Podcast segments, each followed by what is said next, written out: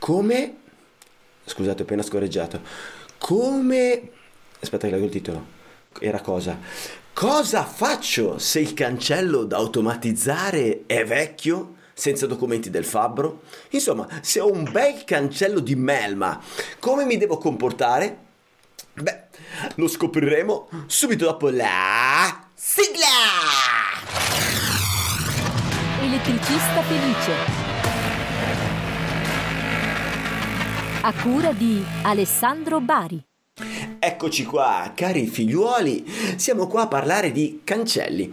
Allora, molto spesso ci troviamo davanti a un bel cancellazzo di quelli vecchi, che hanno 10 anni, 15 anni, 20 anni, quindi con i cardini arrugginiti, con i segni del tempo che si riportano dietro questi benedetti cancelli, e sicuramente non vi è nessuna documentazione da parte del fabbro che dica che questo cancello è costruito bene, è ben fatto, è ben robusto.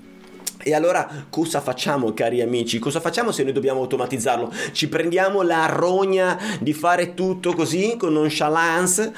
Ci prendiamo la rogna di automatizzarlo e chiudiamoci, bendiamo gli occhi e quindi rischiamo di andare in galera qualora poi accada qualcosa, perché magari il nostro motore è bello prestante, questo tira, spinge, fa e disfa, ma magari i cardini non sono proprio così freschi e non ci permettono magari di lavorare in sicurezza giorno dopo giorno, apertura dopo apertura. E allora andiamo a chiedere al nostro esperto di settore che caspita dobbiamo fare in questi casi, che a dir la verità secondo me sono anche quelli più probabili, cioè sono quelli che ti capitano più spesso di tutti. Sai che molta gente infastidisce quando io spalanco gli occhi in camera.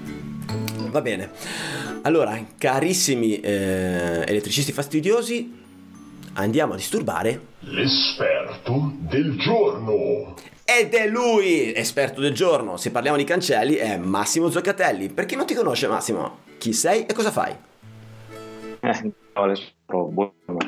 Allora, io sono Massimo Zoccatelli, re di cancelli, te l'avevo già spiegato, a parte questa battuta.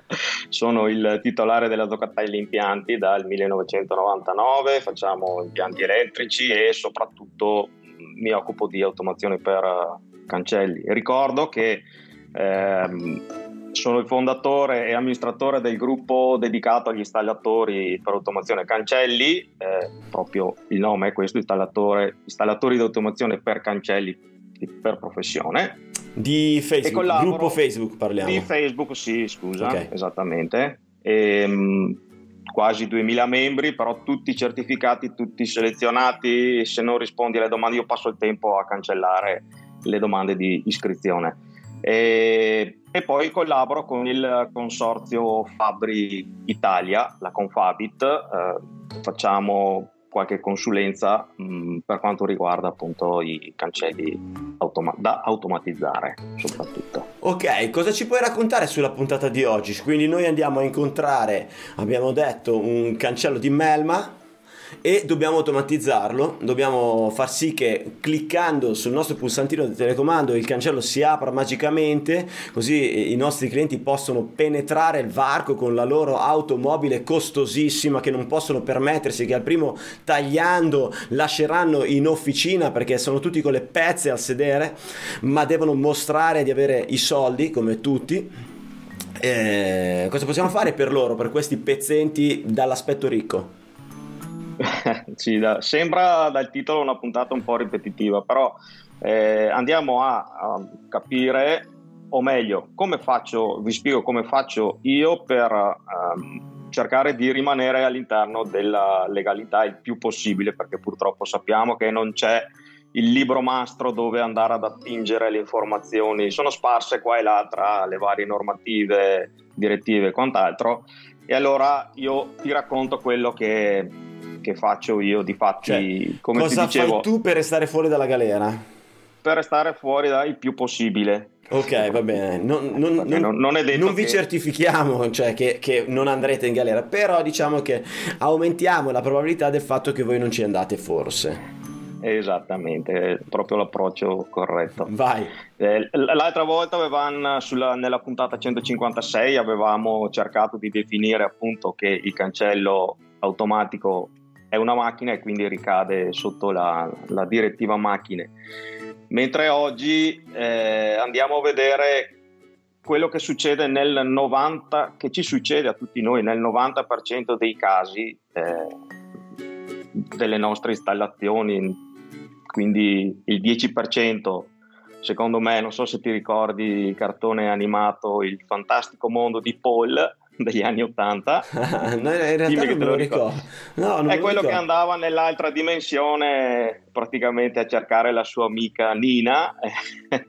E praticamente se parliamo di un'altra dimensione, quello che dovremmo trovarci idealmente davanti quando affrontiamo l'installazione perfetta è il cancello realizzato dal fabbro, preferibilmente dietro nostre indicazioni, perché se lo dobbiamo automatizzare abbiamo necessità di alcuni aspetti costruttivi che ci tornano utili dopo per evitare di mettere eccessive sicurezze, magari certo. Poste e quant'altro. Deve essere marcato CE secondo il CPR 305 2011, che ci ha rotto un po' le palle perché lo sentiamo quotidianamente, corredato dalla documentazione, ovvero la dichiarazione di prestazione, il registro delle mediamente per il cliente vuol dire 2.500 euro in più per rifare un cancello, vorrebbe dire zero in più, perché tutte le costruzioni dovrebbero essere scusami, mi sono spiegato male. Per un cliente tradizionale, quindi che ha un cancello vecchio, riuscire a ottenere tutte queste cose, quindi sostituzione prima meccanica, costruzione di un cancello a nostra immagine e somiglianza, vuol dire per il cliente, oltre alla nostra automazione, andare a spendere i costi di un nuovo cancello. Un nuovo cancello più o meno costa 2.500 euro, un fabbro per un nuovo cancello. Partiamo da quella cifra lì, sì. Ecco, si può partire da quella cifra lì. Tu prima appunto dicevi che mi trovo davanti ad un cancello di melma, sì. Ok, nel 90%, io ti sto parlando appunto del mondo. Sì, succede normalmente, certo. Ti trovi un vecchio cancello, mica li fai sostituire tutti. Certo. Comunque diciamo che in questo 10% dei casi a me capita di dover fare delle nuove installazioni e mi avvalgo del mio fabbro che mi costruisce il cancello, me lo certifica, anzi non si dice certifica ma si dice marcarlo CE secondo il CPR 305 e questo sarebbe l'ideale, trovare sul cantiere questa cosa qua. Ma in questa puntata noi parliamo dei cancelli di melma che noi non andiamo a rifare totalmente. Cioè noi vogliamo automatizzare proprio quel cancello lì, quello di melma, perché abbiamo anche il cliente povero, sempre con abbiamo anche il cliente povero che potrebbe essere ancora più povero dopo il nostro passaggio. Sì, se ti paga. Esattamente, oppure siamo più poveri noi. Vai.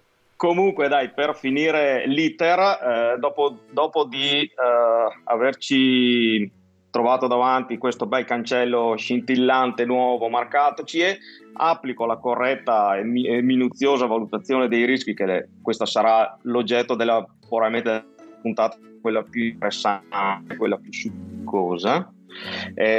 Dopodiché installo i miei componenti, verifico e collaudo quello che ho fatto, faccio le prove di impatto, mi raccomando, e verifico con i testimoni di prova. Non so se ti ho mai detto che esistono dei testimoni di prova che non sono quelli che poi verranno al processo. No, non lo so, quando sarai in galera sono degli oggetti che servono per testare le fotocellule e la posizione delle fotocellule. Sono dei corpi di prova, ok, che hanno dimensioni tipo, diciamo, parallelepipedo con tre facce opache, tre lucide, lo vedremo magari nella valutazione dei rischi. Dopodiché, finito questo, redigo la mia documentazione, e questo sarebbe il fantastico mondo che dovremmo sempre avere. Però purtroppo, dicevi te, nel 90% dei casi troviamo cancelli esistenti, anche costruiti 2 anni fa, anche 5 anni fa, però spesso e volentieri la documentazione è sempre omessa, perché anche il fabbro magari che lavora da 30 anni dice: ma che cazzo me frega a me della documentazione, io sono capace di fare il fabbro, sono capace di saldare. Allora, anche quando costruiscono i condomini nuovi, se l'imprenditore non costringe il fabbro, cioè nel preventivo non gli dice: dopo che me l'hai costruito mi rilasci questo foglio, lui non lo fa. Fine. Purtroppo soprattutto, guarda, negli impianti elettrici adesso abbiamo degli obblighi, quindi la dichiarazione di conformità va sempre fatta, cioè ti spennano se non la fai, certo. Ti tagliano fuori, mentre purtroppo nel mondo dei fabbri e soprattutto anche del nostro settore delle automazioni siamo ancora nella nebbia per quanto riguarda obbligatorietà e controlli e quant'altro. Quindi cosa faccio io?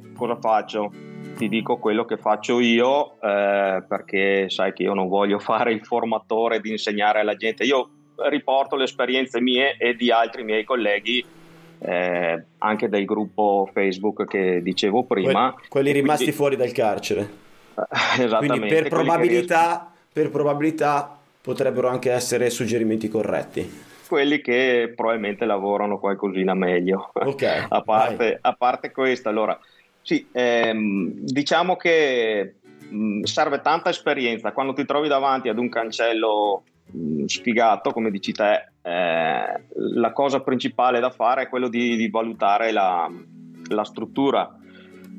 Con il consorzio Fabri abbiamo stilato un elenco di controlli precisi, dove andare a guardare esattamente per capire se una struttura è a posto. Vado a controllare i cardini, vado a controllare i franchi di sicurezza, vado a controllare le ruote di scorrimento. Sono una serie di controlli. Tu la lista ce l'hai qua davanti? No, non ce l'ho qua davanti. Anche perché diciamo che è messa a disposizione dei soci del consorzio Fabri, quindi non potrei divulgare il contenuto così all'acqua di rose. Però qualche spunto magari nei commenti del video te li lascio dopo, che così chi del video può leggersi nei commenti qualche spunto per sapere dove andare a mettere gli occhi.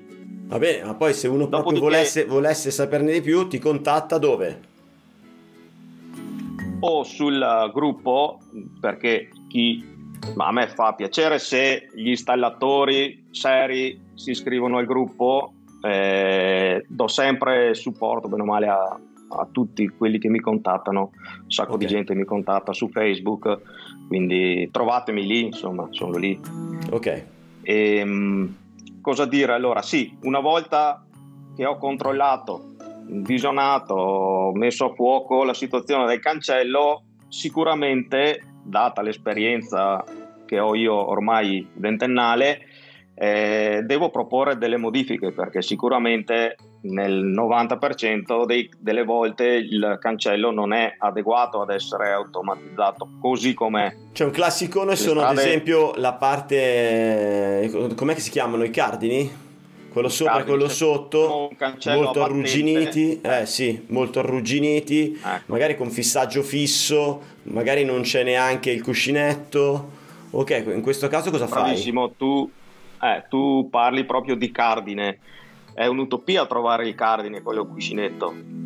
Trovi spesso le cerniere, le vecchie cerniere con il perno, non so se ti è mai capitato, che poi con gli anni si consuma, lavorando ferro su ferro si consuma, poi tende a salire, cade l'anta e il gioco è fatto, dopo divertente, ti cade, okay, magari se ti va bene cade per terra senza far niente. Ok, quindi diciamo che tutte le altre parti che possono arrugginire rendono brutto il cancello, però diciamo i cardini sono un punto cardine un punto cardine della sicurezza del cancello, quindi sì, perché esatto, sostengono tutto il peso, perché sono sempre in movimento eccetera, e quando lì non c'è il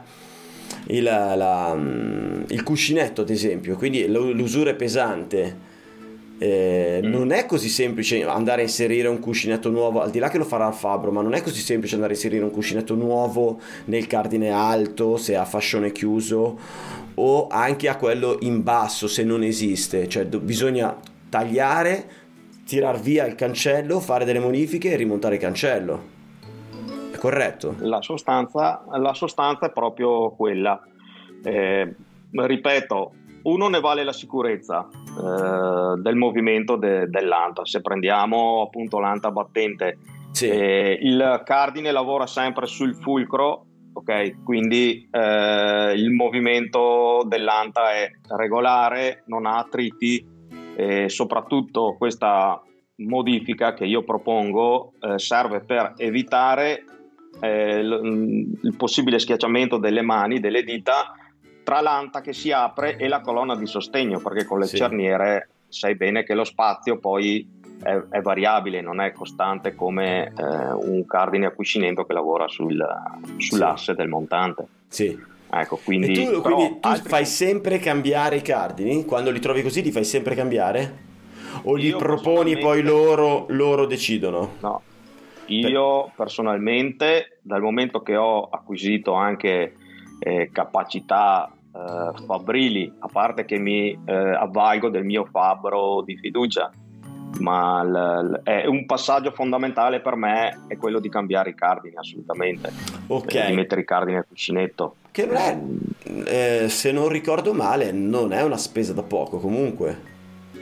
Tu hai idea fai conto, di che cosa parliamo? Grosso modo se ti chiami un fabbro potrebbe chiederti 150 euro a cardine, mi sembra poco, a cardine, quindi per, cioè, un cancello, devi tirarsi giù il cancello, cioè con 300 euro si tira giù il cancello e ti cambia tutte e due si fa sul luogo, sul posto si fa questa modifica. Mi sembra molto poco 300 euro per farti questo gioco dei due cardini per un'anta sola, di solito sono 4. Cominci, ti dico, parti da quella cifra lì se ti va bene, dopo tieni conto la mezza giornata di lavoro che potrebbe starci del fabbro e i 4 cardini, bene o male la spesa diciamo che parte da quella cifra lì. No, va bene, io stavo pensando cambiare una coppia di cardini potrebbe essere che il prezzo giusto sia dai 400 ai 450 euro la coppia, sopra e sotto, dipende anche dall'abilità del fabbro, da chi è il tuo fabbro, ovviamente anche dalla zona, perché sì, sicuro, cioè, se poi sei in centro a Milano sì, è un altro mondo, cioè il fabbro viene lì con la Porsche esatto, va bene, invece qua da noi arriva con il carro e i cavalli e l'importante è il risultato finale, ecco, oltre a questo gli aspetti da valutare, che ne abbiamo già anche discusso, è da valutare proprio la solidità della struttura, tipo vedere che non faccia troppi movimenti elastici, non so, okay, se tu hai mai provato a prendere l'anta di un cancello a battente, la prendi in punta e gli fai fare il movimento sussultorio su e giù, praticamente, e okay, tu vedi che quando è troppo elastico il cancello ti fa sto movimento qua, okay, su e giù, proprio sbandiera, e lì allora bisogna capire se è adeguato a sopportare le forze poi sviluppate dalla motorizzazione stessa, in sostanza, controllare le saldature.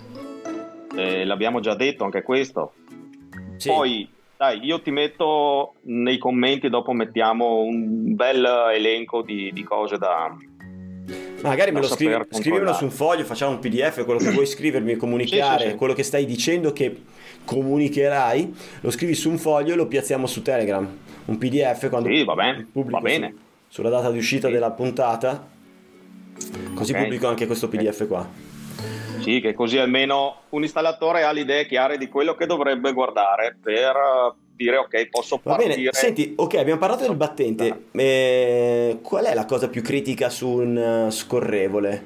Quella C che sta sopra, che evita che lo scorrevole caschi? Allora, lo scorrevole è il cancello tra i due, quello più bastardo da proteggere, perché da un lato il motore per muoverlo deve avere molta più forza rispetto a quello a battente, quindi i controlli sulla forza sul bordo principale si sviluppa molta più forza rispetto ad un battente. Se vado seguiamo braccine di bambini come ridere. Sì. Poi giochiamo a Shanghai con le braccine. Sì. Dai, metti un battente su un asilo, tira fuori le braccine a tutti i bambini, poi dai il comando e via. È un attimo e adesso giochiamo a ritrovare le proprie braccia, non vi confondete, che poi ce n'è una un po' più abbronzata, una un po' meno, o magari qualche bimbo c'ha due sinistri o tutti e due dalla stessa parte. Va bene. Comunque, detto ciò, questa piccola espressione macabra, sì, lo scorrevole è quello un po' più ostico dei due, perché abbiamo diversi punti di pericolo.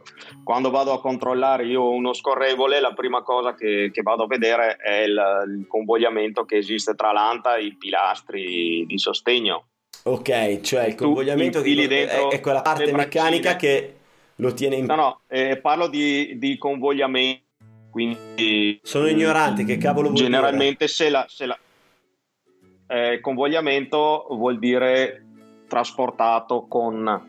il significato è quello, quindi quando tipo la mano, un arto viene trasportato con il cancello.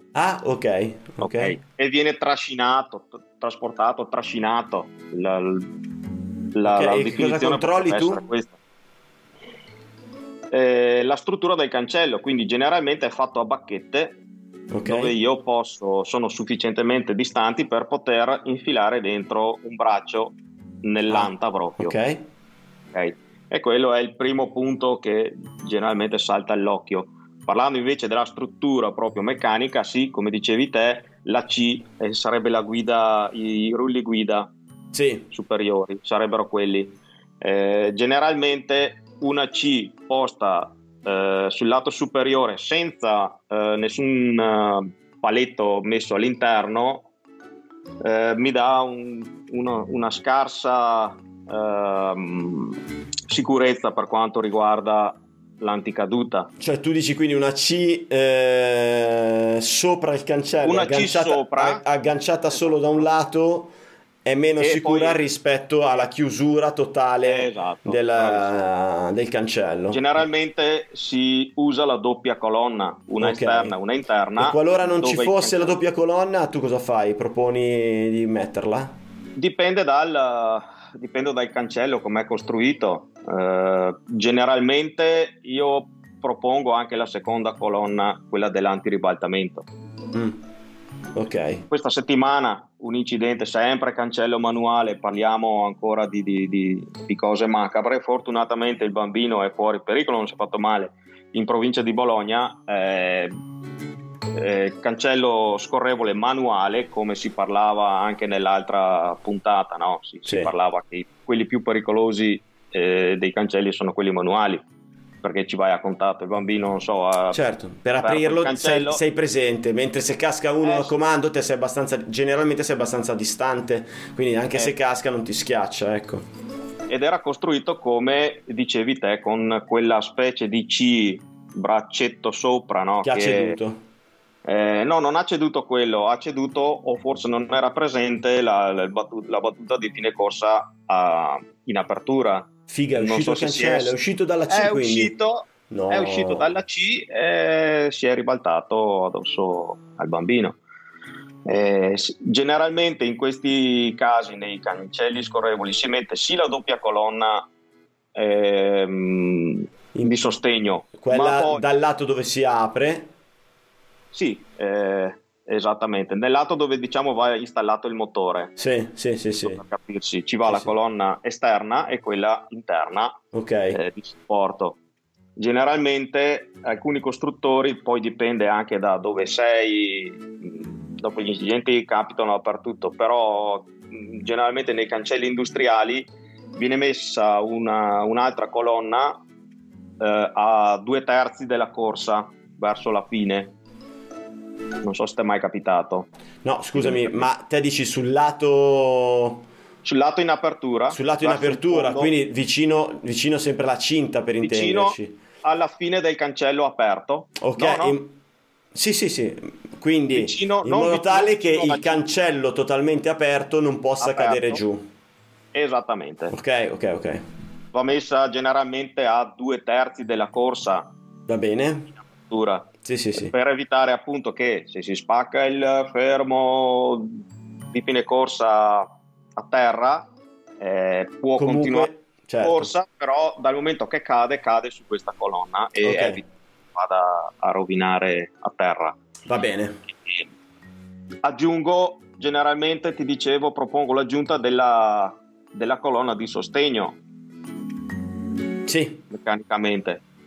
Questo da tenere presente, che vado ad introdurre ulteriori pericoli, ulteriori rischi vado ad introdurre. Perché là dove te metti uno spazio, il bambino attaccato al cancello può schiacciarsi tra il cancello e la colonna. Lo stesso problema che hai all'esterno lo vado a ricreare all'interno, stesso rischio. Ok, quindi dovrei aggiungere una costa, o una costa, però, una fotocellula, quello che vuoi, però proteggi da un lato, aggiungi un rischio che però è anche quello. Bravissimo. Si può proteggere di rischio. Questo è proprio il ragionamento che dovrebbero fare tutti gli installatori che decidono di affrontare un'installazione corretta.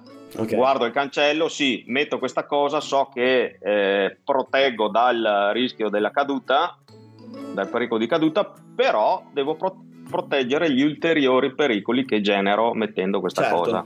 Certo. E quella è proprio il meccanismo corretto di pensiero per farlo. Come dicevo, allora io propongo le modifiche e poi da qui si apre un dibattito infinito per quanto riguarda la marcatura CE.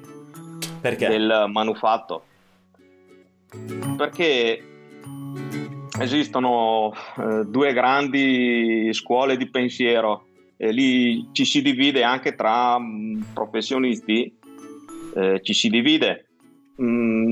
chi dice che il manufatto, il cancello, chiamiamolo così, debba essere sempre corredato della marcatura CE, sempre, anche se ha 5 anni. Una delle scuole di pensiero ti dice lo devi rimarcare CE. Cosa vuol dire rimarcare? Cioè se non ce l'ha o se ce l'ha? Cioè, se non ce l'ha. Ok, quindi lo devi marcare, deve essere sempre marcato. Sì, CE. Perché stiamo parlando dei cancelli di melma. Ok, cioè in ogni caso deve essere marcato, ok. Che tu arrivi, il cancello è vecchio, va marcato, arrivi il cancello nuovo, se non è già marcato deve essere marcato, e quello, fin qua ci siamo.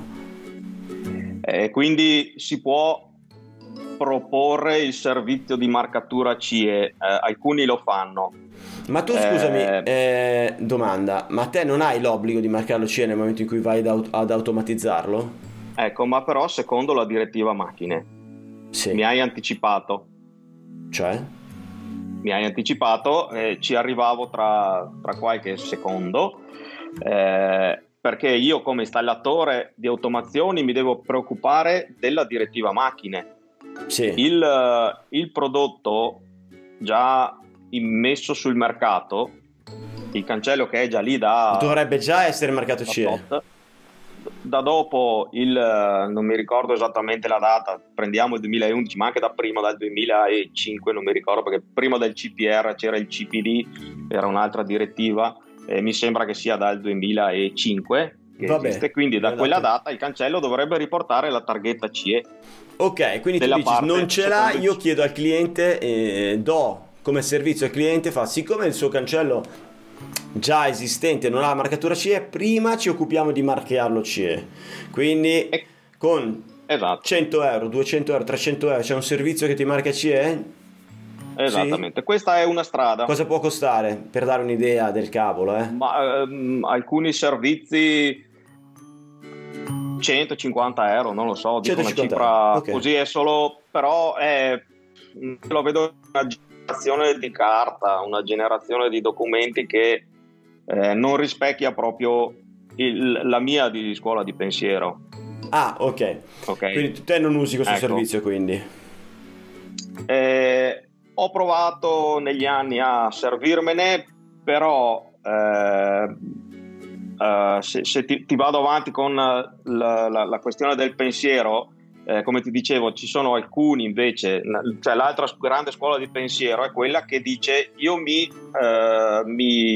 incarico e mi occupo di far rispettare la direttiva macchine, solo quella. Quindi il cancello manuale è già stato immesso sul mercato, io vado ad automatizzarlo, ma non mi devo preoccupare della marcatura CE, perché io vado ad applicare un'altra direttiva, prendendomi la responsabilità di tutto, di quello che c'è esistente. Sì, e quindi non hai l'obbligo? Certo, non hai l'obbligo di marcarlo CE, se non è già marchiato CE? Marcato CE secondo la direttiva macchine, però. Ok, vabbè, ma sei comunque, ho capito, sei comunque responsabile del qualsiasi cosa accada, sei quello che l'automatizza. Sei comunque responsabile della struttura, in tutto e per tutto, vero? Quindi okay, se si spezza una saldatura e cade l'anta, faccio per dire, perché non sei riuscito a valutarla nella fase iniziale, sono tutti cacchi tuoi. Ok, va bene, quindi ecco, ho capito. Parlando proprio burocraticamente, la marcatura CE sì, dovrebbe esserci, però io sono in un'altra fase. Quello che faccio io, che però è frutto di ho letto svariate volte la normativa di riferimento, ho letto la direttiva macchine, la direttiva prodotti da costruzione, ho letto la normativa di prodotto proprio, per quanto riguarda la marcatura CE, ho sentito pareri tecnici da parte dell'UNI, che è l'ente normatore italiano, ingegneri del settore, e sono arrivato alla mia di conclusione, che è quella che se trovo il cancello privo di marcatura CE e della relativa DOP, che è la dichiarazione di prestazione, io mi preoccupo solo di rispettare la direttiva macchine, ma anche lì c'è un punto nebuloso, quando si parlava della sostituzione tipo dei cardini. È l'unico punto che non ho a fuoco ancora tutt'oggi, che anche lì divide, perché vado a modificare sostanza l'anta, vado a modificare il cancello quando intervengo per mettere i cardini, ad esempio.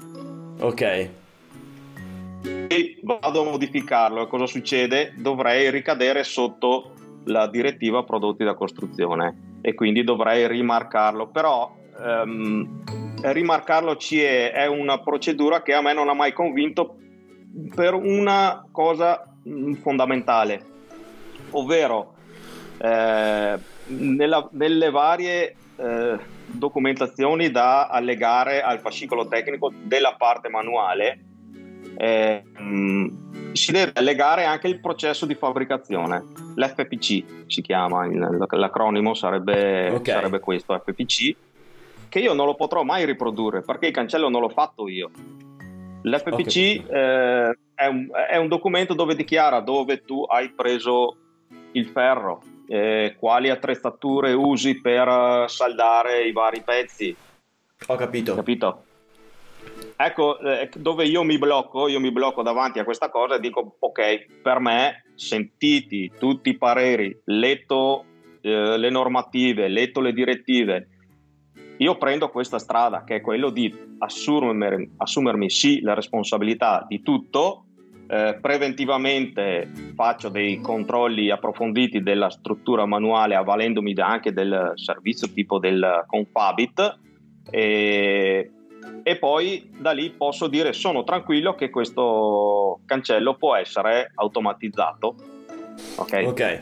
Ecco, quindi per me i prodotti di costruzione non vanno considerati. Questo però lo sottolineo, che è quello che faccio io. Non è detto che sia giusto, non è detto che sia sbagliato. Purtroppo non esiste il libro mastro dove poter andare a leggere fai questo, fai quello. Va bene, allora io ci sono arrivato tramite diverse letture. Cioè il succo è questo. Te correggimi se sbaglio. Il succo è sono passati 35 minuti dall'inizio della puntata. Io ho capito queste due cose. Sono davanti a un cancello di melma, non mi limito ad automatizzarlo, chi si è visto si è visto, ma vado a riconoscere quali sono quei punti meccanicamente deboli o comunque che nel tempo possano darmi dei problemi seri. Quindi si spacca il cancello, casca il cancello, ammazza una persona. Quei punti lì non posso far finta di niente, quindi devono essere dei punti da proteggere necessariamente, altrimenti non faccio l'automazione. Cioè quindi nello scorrevole esatto. quei carni, la pista, il rulli guida con il doppio pilastro, piuttosto che nella struttura, i cardini nuovi o i cuscinetti in quello a battente, ma quelli li devo cambiare in ogni caso se non ci sono. Se il cliente dice no, ma non voglio spendere quella cifra, fa signora, io non le faccio il cancello. Questo è il succo?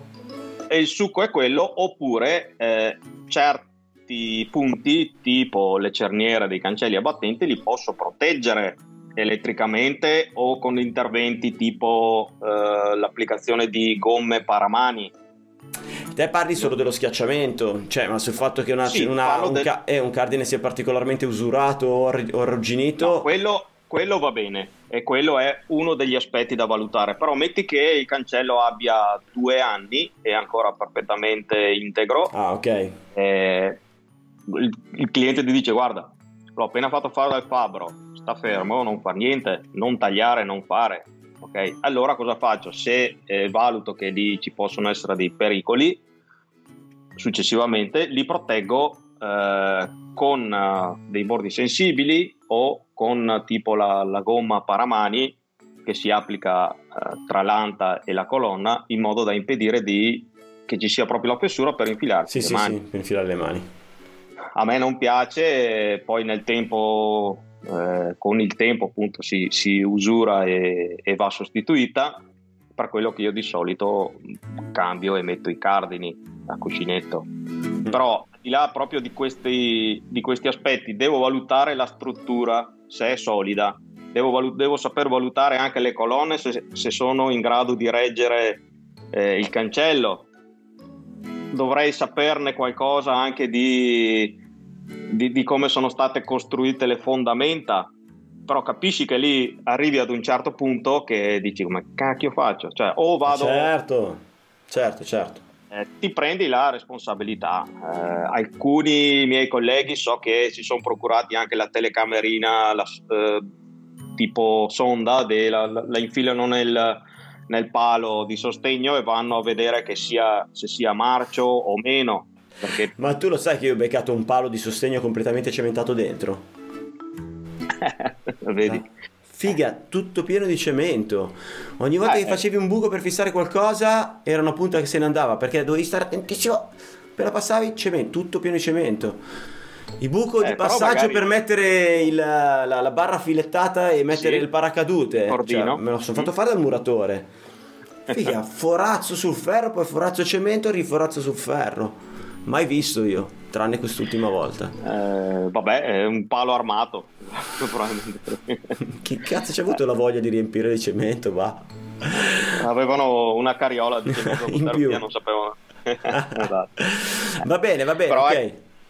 Abbiamo capito che le robe da valutare preventivamente sono tante, sono importantissime, che la maggior parte dei miei colleghi non fa. Si preoccupa di arrivare con il bel motore bello lucido, attaccarlo, finito i giochi. Okay. Esatto, cancelli Galileo. Com'è che era? Purché si muova. No, com'è che era? Eppur si muove. Oppure cancelli alla Woody Allen. Basta che funzioni. Basta che funzioni. Dobbiamo un po' elevare la professionalità degli installatori e sicuramente saperne di queste cose. Capisco che è una cosa che viene con l'esperienza. Il concetto è sempre quello, Cribio, cioè casca il cancello, ti prendi la colpa, cioè vai in galera. E quindi l'unico appunto è questo qua: devi andare a automatizzare un vecchio cancello, stai a guardare quei punti che sono i più pericolosi, che possono cedere nel tempo, e assicurati che quelli vengano perfezionati. Il tuo amico Fabbro ti fa fare un preventivo, quindi in ogni caso te proponi insieme alla tua automazione da 2.000 euro o quel che sarà, 2.000 euro solo per accendere il furgone. Sì, ok, perfetto. Quindi 2 milioni di euro per fare la tua automazione e quelle 300, 400, 500, 600, quello che sarà invece la spesa del fabbro. E se non vogliono spendere quella cifra là per il fabbro, fondamentalmente si devono attaccare alla fava, cioè devono farlo fare lo zingaro di turno, senza nulla volere di zingari, cioè, no. Per dire uno che non è elettricista, ecco, non è che... Ci danno una mano anche loro ogni tanto, portando via qualche cancello che non è più in rame cancello in rame, no. Però se devi smaltire un cancello vecchio, dove vai? Lo butti, tanto il ferro lo prendono, non ti danno niente, però lo smaltisci, lo lasci lì parcheggiato in fianco al cancello, alla muretta di recinzione, e dopo magicamente non c'è più. Bene, a parte una cosa da sottolineare poi sarebbe, anche se mi chiamano per intervenire su una riparazione di un cancello, ok, già automatizzato dici? Sì, vai, dimmi, ecco, che responsabilità hai tu se questo cancello automatizzato non è marchiato, non ha nessun tipo di documento? Tu che vai a ripararlo, che responsabilità hai? Allora, la responsabilità sembra che comunque sia abbastanza alta, poi dipende dal cancello, se è già corredato di un contratto di manutenzione, magari l'Alessandro Bari di turno. No, solitamente non parliamo di cancelli, cioè quello che capita più spesso sono cancelli già automatizzati dove non esiste niente e niente esisterà, perché questi non hanno intenzione di fare una fava. Però se non va ti chiamano: oh, cancello fermo! Cosa fai?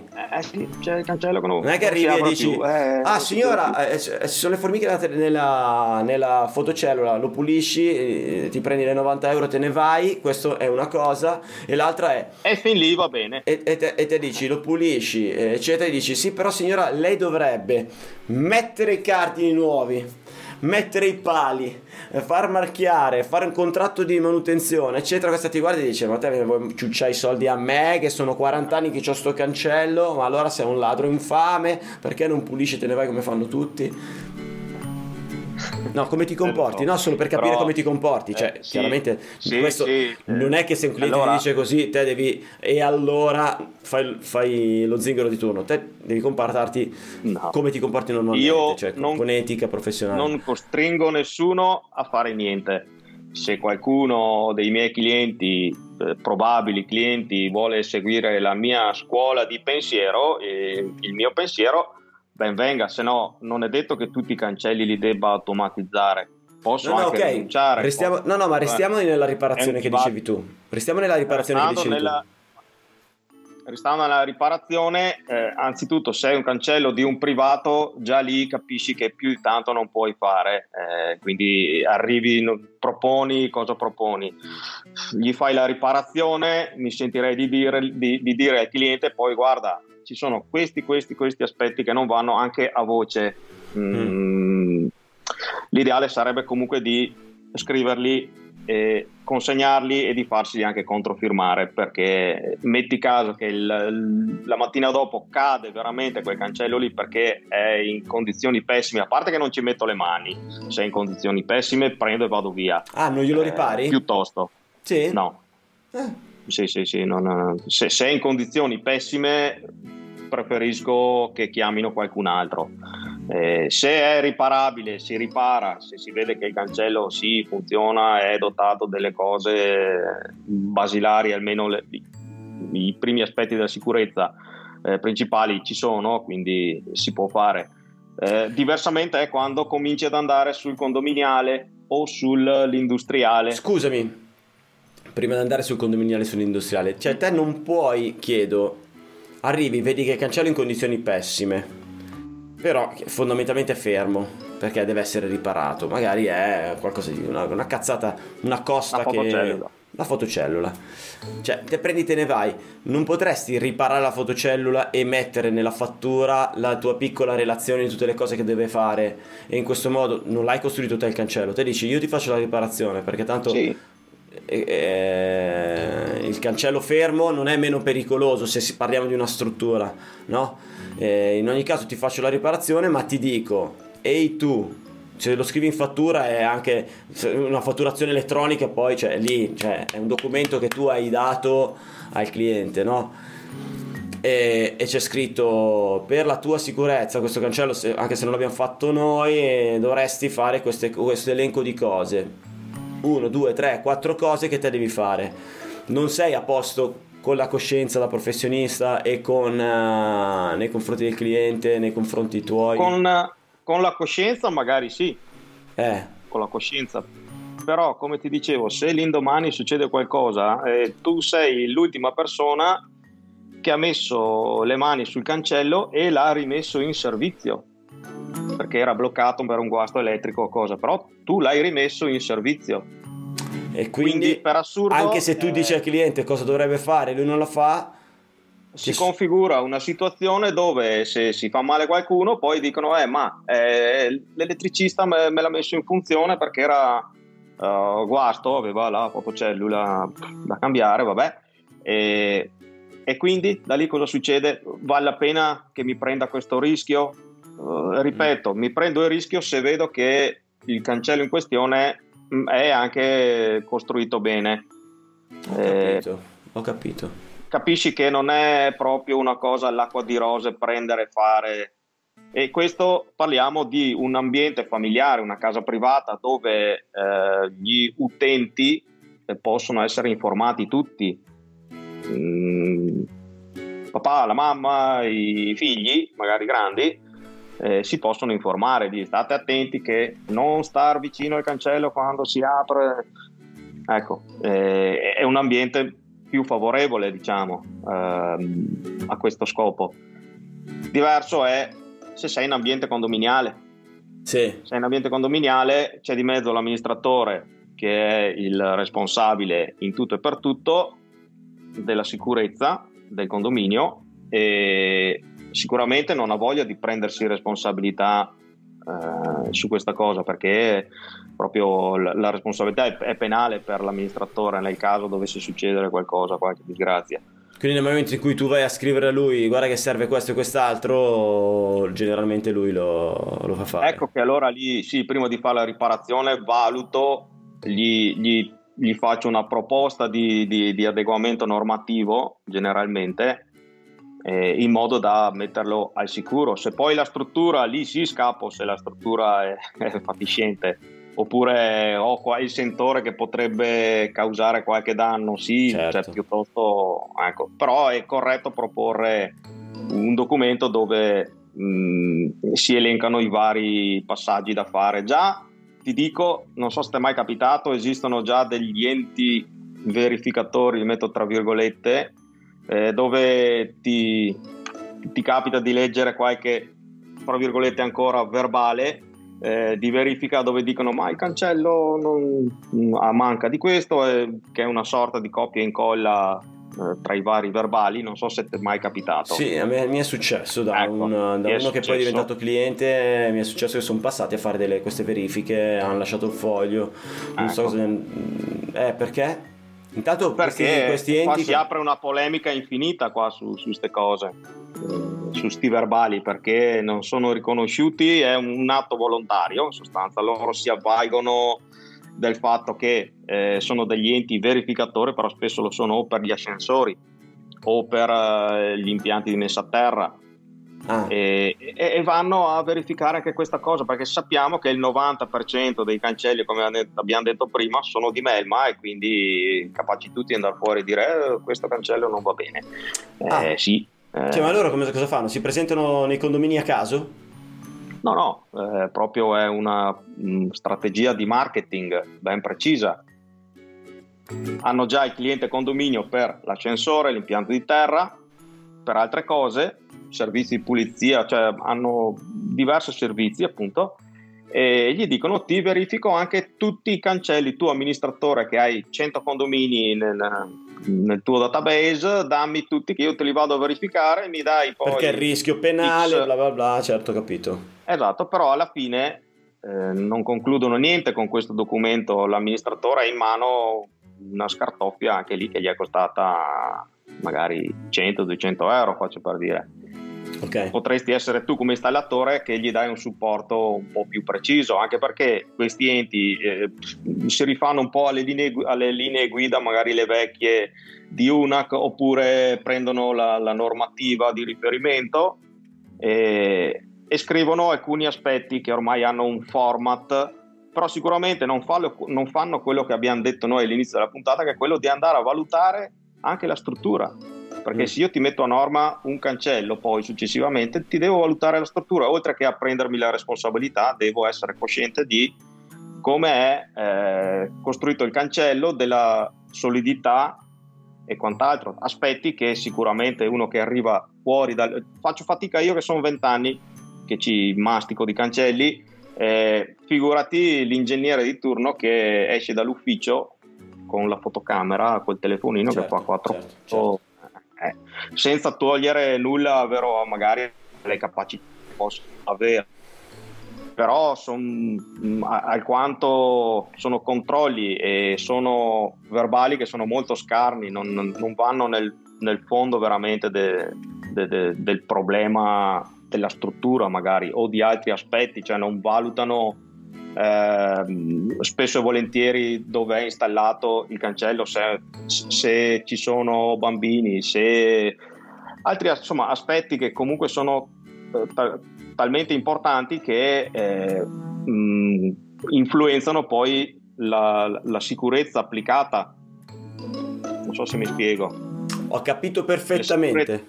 Le sicurezze che io vado ad applicare sono anche messi in funzione di dove è il cancello, magari lì vicino c'è una scuola o c'è un parco giochi, devo preoccuparmi molto di più. Io ho visto bambini scavalcare il cancello che venivano dal parco giochi, scavalcare il cancello del condominio perché gli è andato di là il pallone. Ho capito. Però queste sono cose che te le vedi con l'esperienza, non ci puoi pensare così a mente fredda, dici adesso mi metto a fare cancelli automatici e penso già a sta cosa. No, è una roba che ti viene con l'esperienza, confrontandoti con colleghi e quant'altro, ecco. Quindi l'aspetto dei verbali da parte degli enti verificatori è veramente una cosa che fa disturbare tanti.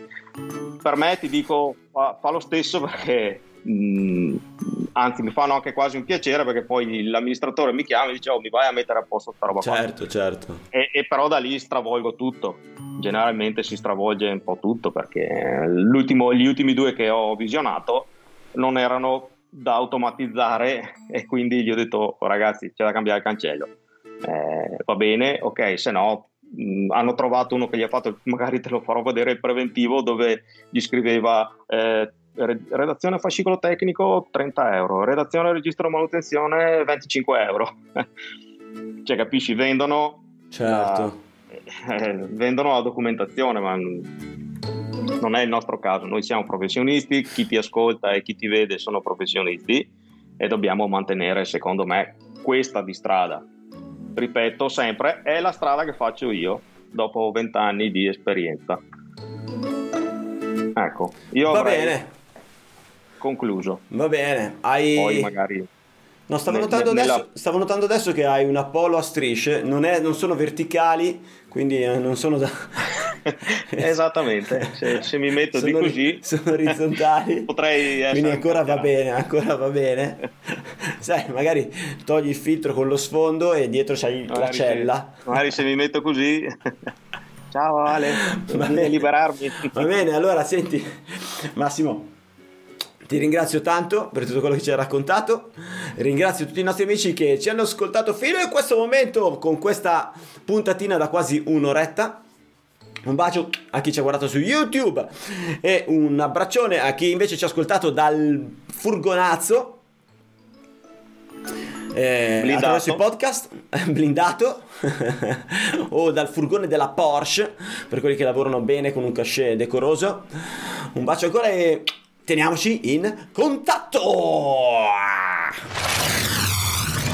Elettricista felice. Vai sul sito elettricistafelice.it. Elettricista Felice, il podcast numero 1 interamente dedicato agli elettricisti, che puoi guardare su YouTube o ascoltare su Spotify mentre guidi il tuo furgone.